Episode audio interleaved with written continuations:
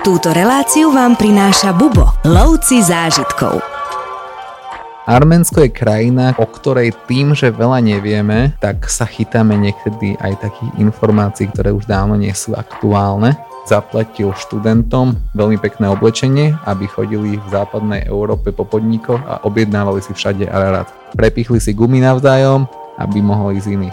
A momentálne to vyzerá skôr takého postapokalyptického filmu.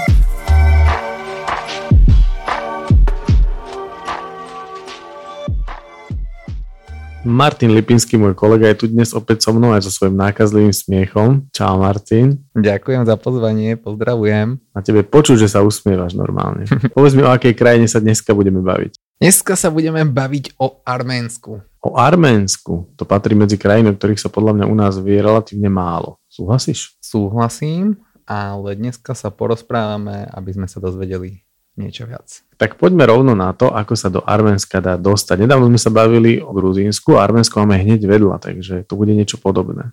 Je to veľmi podobné, až na to, že Arménsko je trošku oklieštené s nepriateľnými krajinami alebo s krajinami, s ktorými nemá úplne že najideálnejšie vzťahy a preto do Arménska je najjednoduchšie cestovať či už tými nízkonákladovými aerolíniami, ako je Vizer alebo Ryanair, dokonca sú tam priame lety či už z Budapešti alebo z Viedne, alebo potom s tými lepšími aerolínkami sa dá letieť napríklad cez Grécko.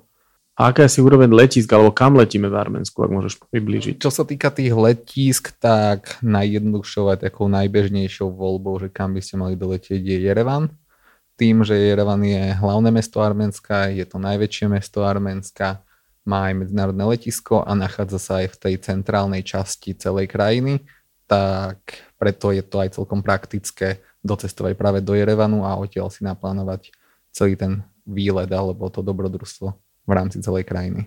Aj naše zájazdy začínajú v Jerevane? Naše zájazdy nezačínajú vždy v Jerevane. Arménsko si množstvo klientov pridáva do toho balíčku v rámci spoznávania celého Kaukazu, čiže to buď v kombinácii Azerbajdžan, Gruzínsko, Arménsko, alebo to Gruzínsko, Arménsko, ale ponúkame aj samostatné Arménsko a to začína v Jerevane. Ešte predtým, než sa pôjdeme ubytovať a povieme si niečo o ubytovaní a o ubytovacích službách a ich úrovni, povedz nám, či do Arménska potrebujeme slovenské a českí turisti, či potrebujeme nejaké doklady, myslím tým víza, povolenia a tak ďalej. Na vstup do Arménska potrebujeme mať platný cestovný pas, ale nepotrebujeme žiadne víza, čiže tá možnosť navštíviť Arménsko je o mnoho jednoduchšia než pri iných krajinách, kam ten, tie víza potrebujeme. Fajn, poďme si teraz teda povedať niečo o tom ubytovaní. Ako by si zhodnotil úroveň ubytovania? Úroveň ubytovania v rámci Arménska, tam si príde každý na to svoje. Či už ste fanúšikom luxusnejšieho ubytovania, alebo takého skromnejšieho ubytovania, tak v rámci hlavného mesta a jeho okolí si prídu naozaj všetci na svoje. A čo sa týka tých vidieckých oblastí, tak tam už to nie je také jednoduché, hlavne s tými luxusnejšími ubytovaniami, že tam už netreba očakávať štvorhviezdičkové Marriott hotely, že treba byť trošku skromnejší a mm-hmm. rozmýšľať nad tým, že Arménsko je podstatne chudobnejšia krajina ako väčšina tej modernej Európy ale zase na druhej strane je to o mnoho tradičnejšia krajina a tie zvyky a kultúrne má tá krajina čo ponúknuť, ale samozrejme je to trošku na úkor tých služieb, na ktoré sme zvyknutí v rámci Európy. Ale dá sa to považovať za zážitok? Áno, jednoznačne. Poďme si niečo povedať o strave. Keď už sme pri ubytovaní, tak dajme tomu začneme raňajkami arménskymi. Strava v Arménsku je veľmi podobná blízkovýchodnej kuchyni a respektíve kaukaskej kuchyni, že nie je až taká pestrá, respektíve nemá až také renome ako napríklad gruzínska kuchyňa a možno mnohí si budete myslieť, že arménske pokrmy sú veľmi podobné tureckým pokrmom, Aha. ale keď to poviete Arménovi, že toto je vlastne turecké jedlo alebo toto je turecké jedlo, tak sa môže veľmi nepekne uraziť, Dobre. takže na to si treba dávať pozor ale tá podobnosť tam jednoducho je tým, že sú geograficky vedľa seba, že tie dejiny sú horšie aj lepšie mali niektoré tie časti. Ale spoločné? Ale, no, spoločné, ale mali aj svetlejšie časti Jasne. tej spoločnej histórie, mali aj, aj tmavšie chvíľky a tie tmavšie dá sa povedať, že trvajú až doteraz, tak tá podobnosť tej gastronomii sa tam jednoducho vyskytuje a to sa nemôžu tomu brániť ani jedni, ani druhý. Predpokladám, že to je postavené na mese tým pádom. Je to na mese, Čiže všetky možné mesové výrobky, či už sú to klobásky, či už sú to kebaby, či už je to nejaké mleté meso, v Turecku sa ten, to, čo my voláme kebab, tak v tých zemepisných šírkach, keď si objednáte kebab v reštaurácii, tak dostanete takú mletú fašírku, také mleté meso v podobe fašírky. Keď si objednáte doner, tak dostanete niečo podobné ako u nás je ten kebab, ale v, v Arménsku vo všetkých tých končinách, vo všetkých tých mestečkách funguje rýchle občerstvenie a tam dostanete šavarmu. Že je to veľmi podobné jedlo, je to trošku iná placka, iný druh mesa a možno v niektorých surovinách a koreninách sa to líši, ale to je taký ten najtradičnejší kvázi, že fast food. Ďalej, čo by ste mohli ochutnať sú samozrejme všetky možné mesové špízy, čiže všade na východ od Slovenska sa to volá šašlík, Arménsko tiež nie je výnimkou, tiež sa tu na v reštaurácii nachádza aj takýto pokrm, že mhm. šašlik, či už je to z baraniny, hovedziny, o, tým, že to je kresťanská krajina, tak oni nemajú problém ani s bravčovým mesom. Mm-hmm. Ďalej, keď prídete do, niek- do niektorej z reštaurácií, tak vás určite ohúri tá ponuka dezertov. Všetky tie dezerty, alebo drtivá väčšina tých dezertov je orientovaná na orechy a med, mm-hmm. čiže je aj celkom pekný suvenír si doniesť nejakú flaštičku medu a že je to ešte taký ten ozajstný med, ktorý aspoň všetci tvrdia, že to je nepančovaný, ešte taký originálny med, ako by reálne med mal aj chutiť a tie dezerty možno našincovi je príbuzný, respektíve taký povedomý názov baklava, takže na no. tento spôsob robia rôzne dezerty, ešte potom nejaké sušené ovocie do toho využívajú a podobne. To je ďalšia paralela s Tureckom. A spomenul si ovocie, tak ešte možno, že približ nejaké ovocie, ktoré sa tam dá ochutnať, alebo kúpiť, alebo konzumovať. Ovocie v rámci Arménska, tak ja by som vám odporúčil určite ochutnať granátové jablko. A hlavne v tých mesiacoch, kedy dozrieva to granátové jablko, to je už uprostred leta, že už by mali byť stánkári rozmiestnení v tých väčších mestách, prípadne pri ceste by mali mať tie mašinky na lisovanie šťavy z granátových jablk a je to veľmi osviežujúce, je to veľmi zdravé a hlavne v našich zemepisných šírkach sú granátové jablka nie až takou bežnou komoditou alebo proste nie až takým bežným ovocím. Takže je to určite gurmánsky zážitok.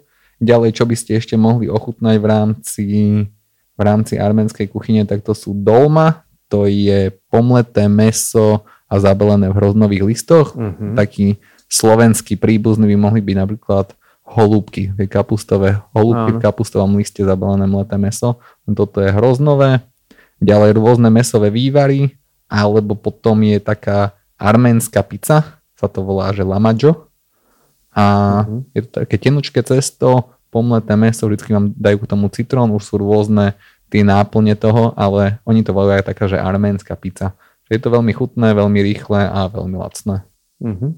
A čo vegetariáni, keď sme spomenuli ovocie, tak aj nejaká zelenina alebo nejaké bezmesité jedlá? Vo väčších mestách už nie je problém sa vystravovať aj vegetariánsky, ale vo vidieckých častiach úprimne na vás budú pozerať s prižmúrenými očami, že čo za, za individuum prišlo, že pýta vegetariánsku stravu, ale samozrejme vždycky sa dá nejakým spôsobom vynájsť či už sú to nejaké šaláty, zeleninu vám tam nakrájajú, uh-huh. alebo si dáte s rýžou nejaké ovocie alebo niečo podobné. Nejak zaimprovizujete na mieste podľa toho, čo majú.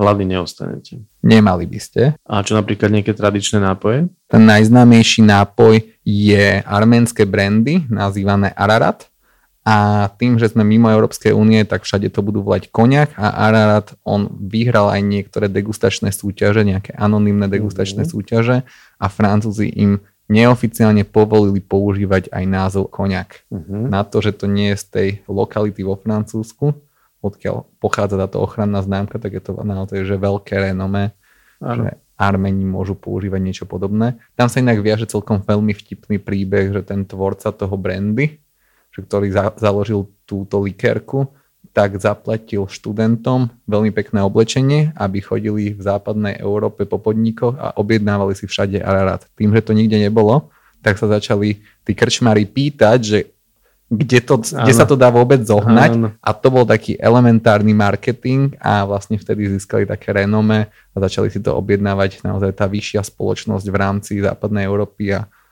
objednáva si to vlastne doteraz. To je pekný príbeh. Taký virálny marketing, ale spred 150 rokov. A podľa mňa veľmi dômyselný. A keď brandy je vlastne produkt z hrozna, tak aj ten medziprodukt, takzvané víno, aj to tam nájdeme? Nájdete tam aj víno a na našich zájazdoch sa chodí aj ochutnávať. Rady na cesty, prehliadky miest a cestovateľské blogy z pera najcestovanejších Slovákov. Každý deň nový blog nájdeš v cestovateľskom denníku Bubo. Klikni na bubo.sk lomeno blog. No dobre, dosť bolo o nápojoch. Povedzme si niečo o počasí, že teda ako tam počasie praje pestovaniu hrozná napríklad. A Arménsko vo všeobecnosti je veľmi hornatá krajina, že drtivá väčšina územia je v nadmorskej výške viacej ako 1500 až 1800 metrov. Čiže je to naozaj, že by sme povedali, že hornatá krajina. Ale tým, že to je, sa jedná o Južný Kaukaz, tak tam hlavne v letných mesiacoch nie je až tak veľa zrážok aj ten raz krajiny tomu zodpovedá. Tá krajina je celkom vyprahnutá na prvý pohľad. Napríklad v zimných mesiacoch sa tam chodieva pravidelne lyžovať, majú tam niekoľko lyžiarských stredisk, čo môže znieť celkom exoticky pre nášho poslucháča, že ísť sa lyžovať do Arménska. Boli by ste možno prekvapení, že sú tam aj niektoré lokality a areály, ktoré sa už podobajú na tie alpské, romantické, mm-hmm. fotogenické dedinky, kam sa chodíme, chodievame lyžovať v zimných mesiacoch my tak dá sa ísť aj do Arménska. Čiže nazval by si Arménsko aj celoročnou destináciou? Áno, jednoznačne. No a pravdepodobne v zmysle toho, čo tam chceš ísť robiť, by si sa aj pobalil. Čiže môžeme premostiť k Batožine a povedať si niečo o tom, ako sa zbaliť do Arménska. Ak ideme trošku aktívnejšie tráviť ten čas do Arménska, tak si treba pribaliť oblečenie v princípe na všetky 4 ročné obdobia, že ak ideme aj do tých hôr, do tých najvyšších končiarov, tak tam je aj v letných mesiacoch veľmi zima. Ak tam idete v zimných mesiacoch, tak pochopiteľne bude tam zima tiež. V, v letných mesiacoch tam máme najčastejšie termíny, hlavne v tých letných mesiacoch, respektíve na konci jary a na začiatku jesene, tak vtedy už je to obdobie také, že tie najväčšie horúčavy už opadli a vo večerných hodinách môže byť trošku chladnejšie. Vtedy odporúčame mať nejakú bundu. Ďalej v letných mesiacoch treba mať nejakú prikryvku hlavy, uh-huh. jednoznačne a samozrejme opalovacie krémy v letných mesiacoch a keď pôjdete na hory, tak oceníte to aj za pekného počasia v zimných zimnom oblečení, že vás nespalí na nose, na lícach a podobne. Ešte môžeme spomenúť prípadne zásuvky elektrické, to tak zvykneme pri Batožine vždy sa pri tom pozastaviť. Čo sa týka Arménska, tak kedy si to bola Sovietská republika, tak tie zástrčky sú veľmi podobné tým našim, takže nepotrebujete žiadnu koncovku, žiadnu redukciu, nič špeciálne. Obchate tam aj naše elektrospotrebiče. Ešte ma tak napadá, oplatí sa pribaliť si treba splavky? Určite sa to oplatí, pretože v Arménsku sa nachádza Vysokorské jazero v nadmorskej výške 1991 mm-hmm. metrov ono si myslí, že odkiaľ som sa to nabiflil, ja som narodený 1991, takže to si pamätám. A to Vysokohorské jazero sa aj nazýva, že Arménske more, ale tá voda je pre takých trošku dobrodružnejších a odvážnejších, že tá voda tým, že je v takej nadmorskej výške, netreba očakávať úplne, že 25 stupňov a pomaličky malé divy, ale je to Vysokohorské jazero a dá sa tam okúpať, ale je to pre takých odvážnejších. Pre lovcov zážitkov. Presne. Dobre, myslím si, že by sme sa mohli teraz povenovať napríklad infraštruktúre a respektíve skôr možno dopravným prostriedkom, ktoré na našich cestách využijeme a použijeme. Infraštruktúra v rámci Arménska, cestná aj železničná sieť je vybudovaná, ale tá železničná je vybudovaná asi tak 30-40 rokov dozadu, respektíve mm-hmm. vtedy prebehla možno posledná modernizácia a tá kvalita vlakov tomu aj zodpovedá, že tie vláčiky idú veľmi pomaly, mm-hmm. idú veľmi dlho a tie vozne nie sú najnovšie. tú krajinu. Áno, presne. Akože prídeš si na svoje, s každým sa tam skamarátiš. Nepoznám nikoho, kto by vyšiel z vlaku triezvy, či už turista alebo miestny. To je okay. tak, že to patrí k tomu koloritu. Čo sa v, uh, dopravnej situácie týka, tak oni majú veľmi málo diálnic. Majú vlastne diálnice len v okolí Jerevanu a potom do, druhé, do ďalšieho mesta Sevan to je pri tom vysokohorskom jazere Sevan.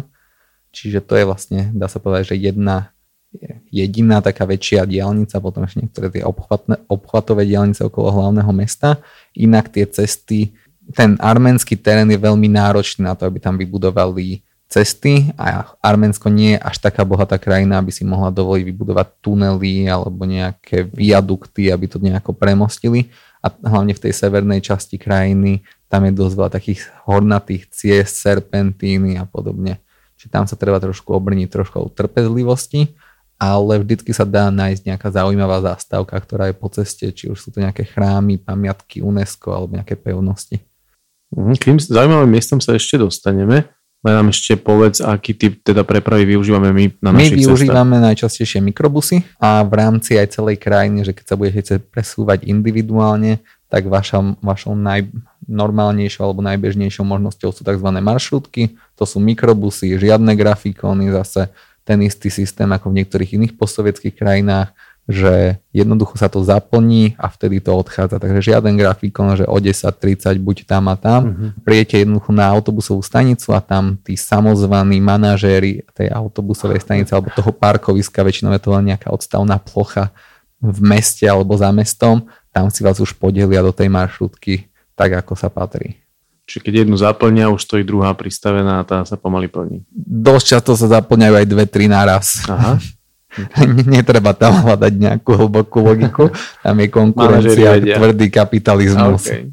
Majú to vymyslené. Prípadne už som zažil aj taký zážitok, že prepichli si gumy navzájom, aby mohol ísť iný. Výborne. Alebo si rozbijali ešte čelné sklo. Že to Wow. už sa trošku vytratilo, ale stále je Čiže vidno. tento zážitok už nie je možné uloviť len tak ľahko. Už trošku civilizovalo aj toto mafiánske správanie, že už si nerozbijajú čelné skla. Ale paradoxne každý šofer vám povie, že to bolo krupobytie a preto má rozbité sklo. A potom ešte samozrejme sa dá objednať napríklad taxík, že je to celkom bežný spôsob dopravy, že tí tak, taxikári sú ochotní ísť s vami kľudne aj pol krajiny, ak dostane zaplatené. A fungujú tam aj také tie modernejšie taxíky cez aplikácie?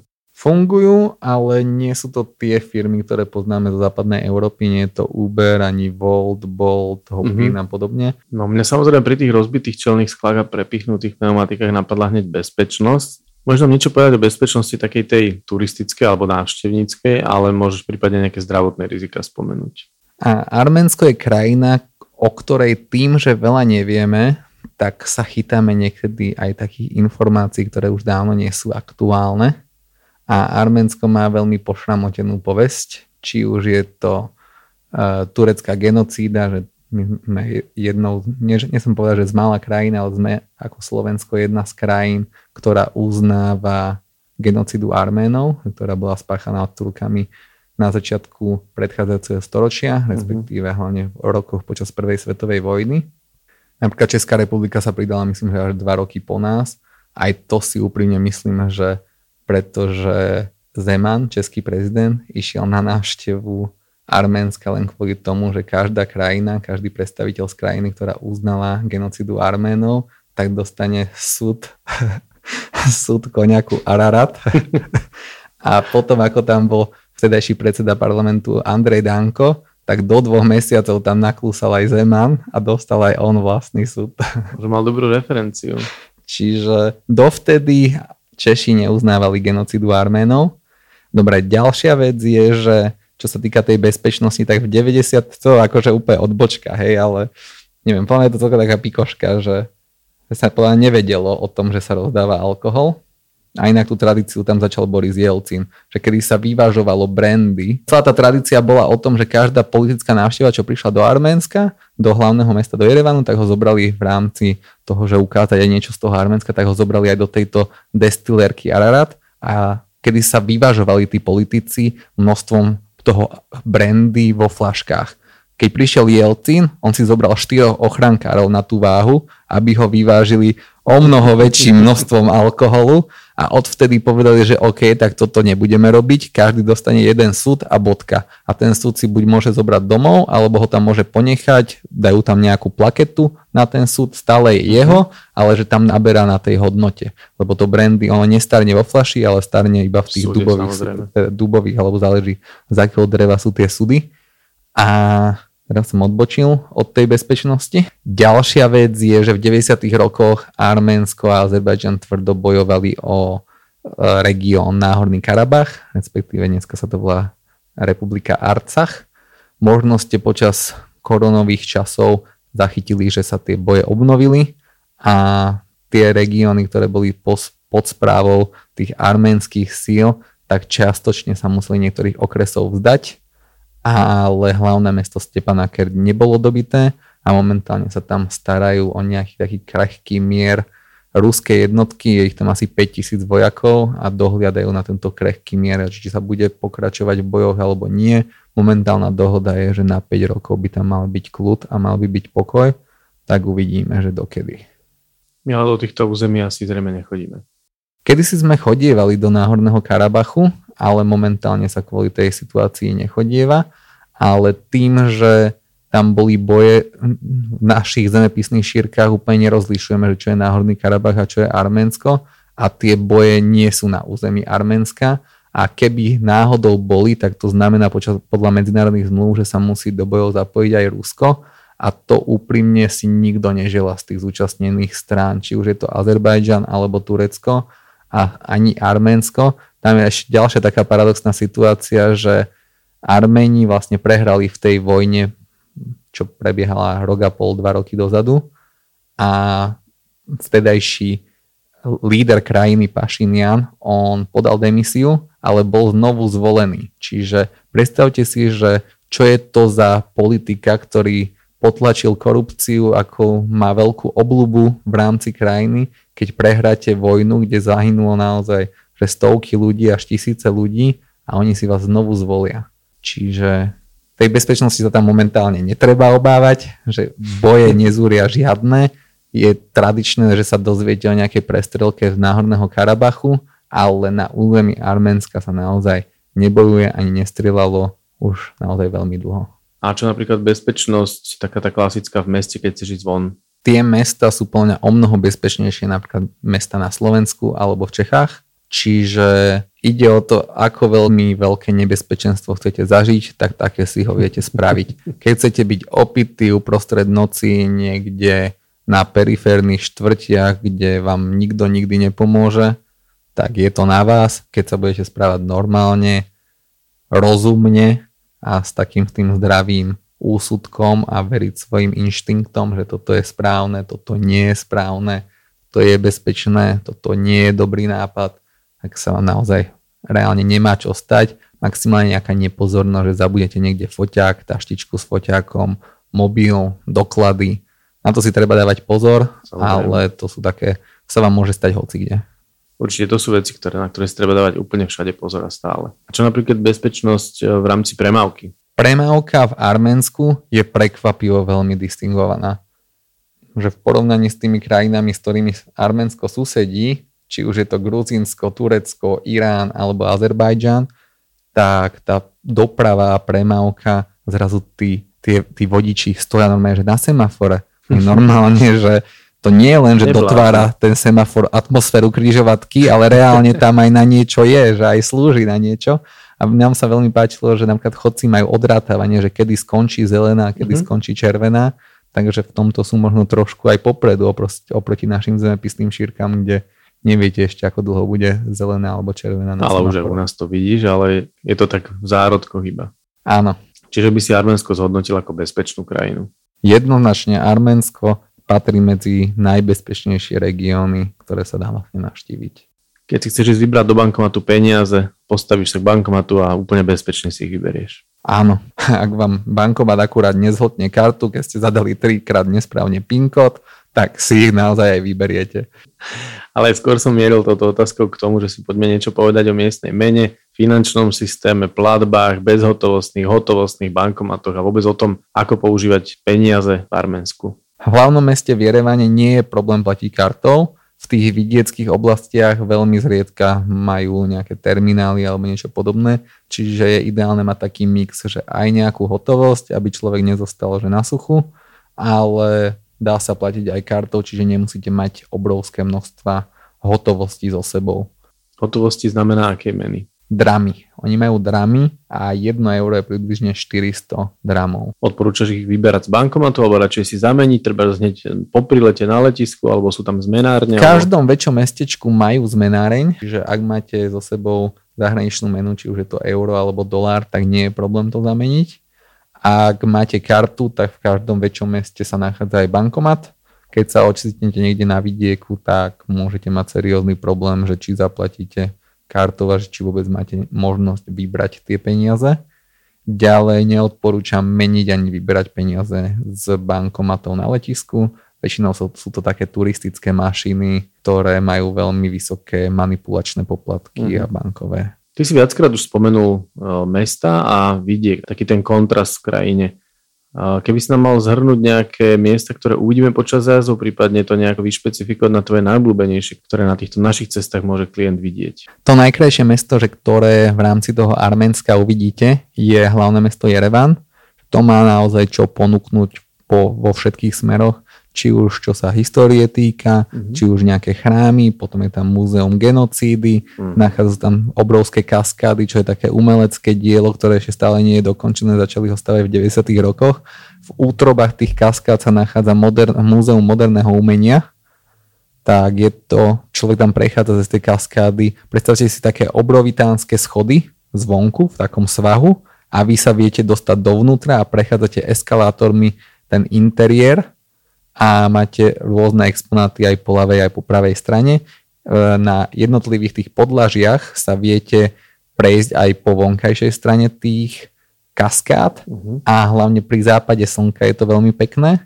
Ďalší rozmer to, tých výhľadov je, že keď je dobrá viditeľnosť, tak vidíte aj legendárny vrch Ararat, ktorý ale momentálne leží v Turecku ale v rámci tých arménskych srdc a duší, hm. tak je to navždy vlastne arménska hora. A keď prídete do Arménska, tak tam zistíte aj, že všetko sa volá Ararat. Tam sa volajú krčmy, reštaurácie, koniak, víno, hotely, naozaj všetko sa volá Ararat. Uh-huh. Hej, čiže toto je v hlavnom meste, keď vidíte na vrchol tých kaskád, tak sa dostanete ku zábavnému parku. Ten, zá, ten bol zábavný tak možno 40 rokov dozadu, keď bol vtedy nový a momentálne to vyzerá skôr takého postapokalyptického filmu. Ale tie no to atrakcie, zase začne byť zábava. Ale tie atrakcie sú stále funkčné. My sme išli že do domu strachu a tá pani predavačka sa išla prezlieť za strašidlo na konci Nemyslím toho vážne. domu strachu. A vôbec to nebolo strašidelné. Bolo by to strašidelné 30 rokov dozadu. No vidíš, teraz to bolo zábavné. Áno. Takže stále je to zábavný park. Toto je inak výborné, že sa pani išla prezvieť. Potom ešte to múzeum genocídy, tak tam bola zase zaujímavá vec to, že ak návštevník pochádza z krajiny, ktorá uznala genocídu, tak má vstup zadarmo. Ak pochádzate z krajiny, ktorá neuznala genocídu, mm-hmm. tak platíte symbolické vstupné, myslím nejaké 4 alebo 5 eur. Tak ale už na vstupe do múzea vám dajú vlastne pocítiť, že mm-hmm. vy ste ten, ktorý musí platiť. Mm-hmm. Si pamätám, že keď som tam bol prvýkrát, keď Češi ešte neuznali genocídu, tak taká česká zostava sa tvárila, že sú Slováci. Nezapreli. A ako si ich identifikoval potom? Sandale, ponožky, hladvinka. Dúfal som, že to povieš. Dobre, ďalej, čo by ste mali navštíviť a čo by ste nemali navštíviť v rámci Arménska? Určite choďte na Vysokorské jazero Sevan sa pozrieť uvidíte, aké tam majú pekné veľké pstruhy, čistá voda, mm-hmm. svieža, reská voda. Len v letných mesiacoch tam chodia dosť veľké skupiny Iráncov žúrovať, tým, že v Iráne nemajú povolený alkohol, v Arménsku povolený alkohol je. Mm-hmm. Tak, tam chodia na také plavby na to jazero Sevan a aj o 9. večer už sú niektorí, nie o 9. večer, o 9. ráno už sú niektorí a, a, a Iránci v takom štádiu wow. ako u nás okolo polnoci, keď sa človek pôjde prejsť po nejakej obchodnej ulici. Čiže oni naozaj si užívajú ten nádych tej slobody, ktorá im nie je umožnená úplne, že v rámci mm-hmm. Iránu. Je celkom paradoxná situácia, že Arméni majú najlepšie vzťahy práve s moslimskou krajinou, ako je Irán, tým, že s Azerbajdžanom nemajú dobré vzťahy, s, s Turkami nemajú dobré vzťahy, Gruzínci zase majú napäté vzťahy s Rusmi Arméni vďaka Rusom ešte stále nejako existujú, alebo majú nejaké garancie bezpečnostné a od Iránu zase čerpajú ropu a plyn. Irán, na, na Irán sú zase uvalené medzinárodné sankcie, čiže ten obchod tam prebieha aspoň v nejakej miere, čiže oni majú celkom dobré vzťahy, lebo sa hlavne potrebujú. Nie kvôli tomu, že by sa mali nejak úžasne radi, ale sa potrebujú. Uh-huh. Dobre, ďalšie také miesto, že ktoré by ste mohli navštíviť je Ečmiadzin, to je pár kilometrov, asi nejakých 20-30 kilometrov od hlavného mesta Jerevan a je to prirovnávané takému, že arménsky Vatikán, že je tam sídlo tej arménskej cirkvi, je tam niekoľko chrámov na tom mieste, nachádzajú sa tam také kamenné stély, hej, také niečo podobné ako oltáre, že to je taká jedna teória, že práve odtiaľ prišla tá tradícia nejakých náhrobných kameňov, ale to je len teória, že to potom aj sa hovorí o napríklad o Mongoloch, že všetko, čo bolo vytesané do skaly alebo do kameňa, tak to je väčšné.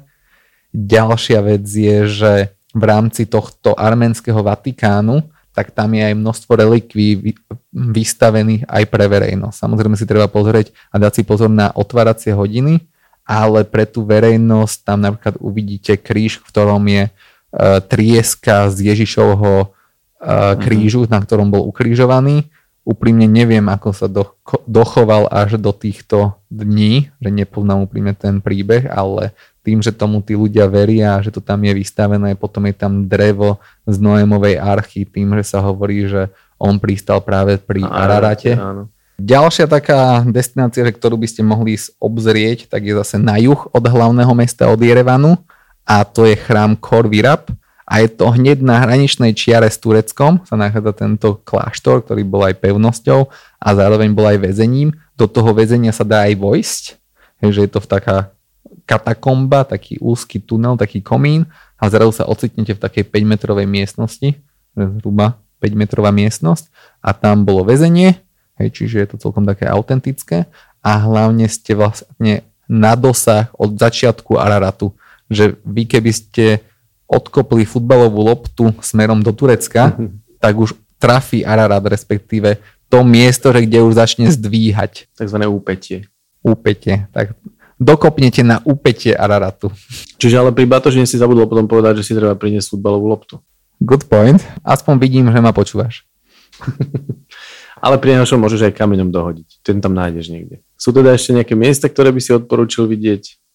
V rámci celého Arménska sa nachádza aj niekoľko, niekoľko UNESCO pamiatok mm-hmm. a tieto UNESCO pamiatky sú prevažne chrámy a pevnosti, ale každý z nich má niečo do seba. Možno tým, ktorý budete prechádzať cez tie územia, že tento chrám sa veľmi podobá na ten nasledujúci a podobne, tak áno, máte pravdu, ale s tým, že tie príbehy sú to, čo je vlastne odlišné a tie príbehy, keď poznáte, tak sa naozaj budete aj tešiť na ten ďalší chrám a že čo sa dozviete v tom ďalšom.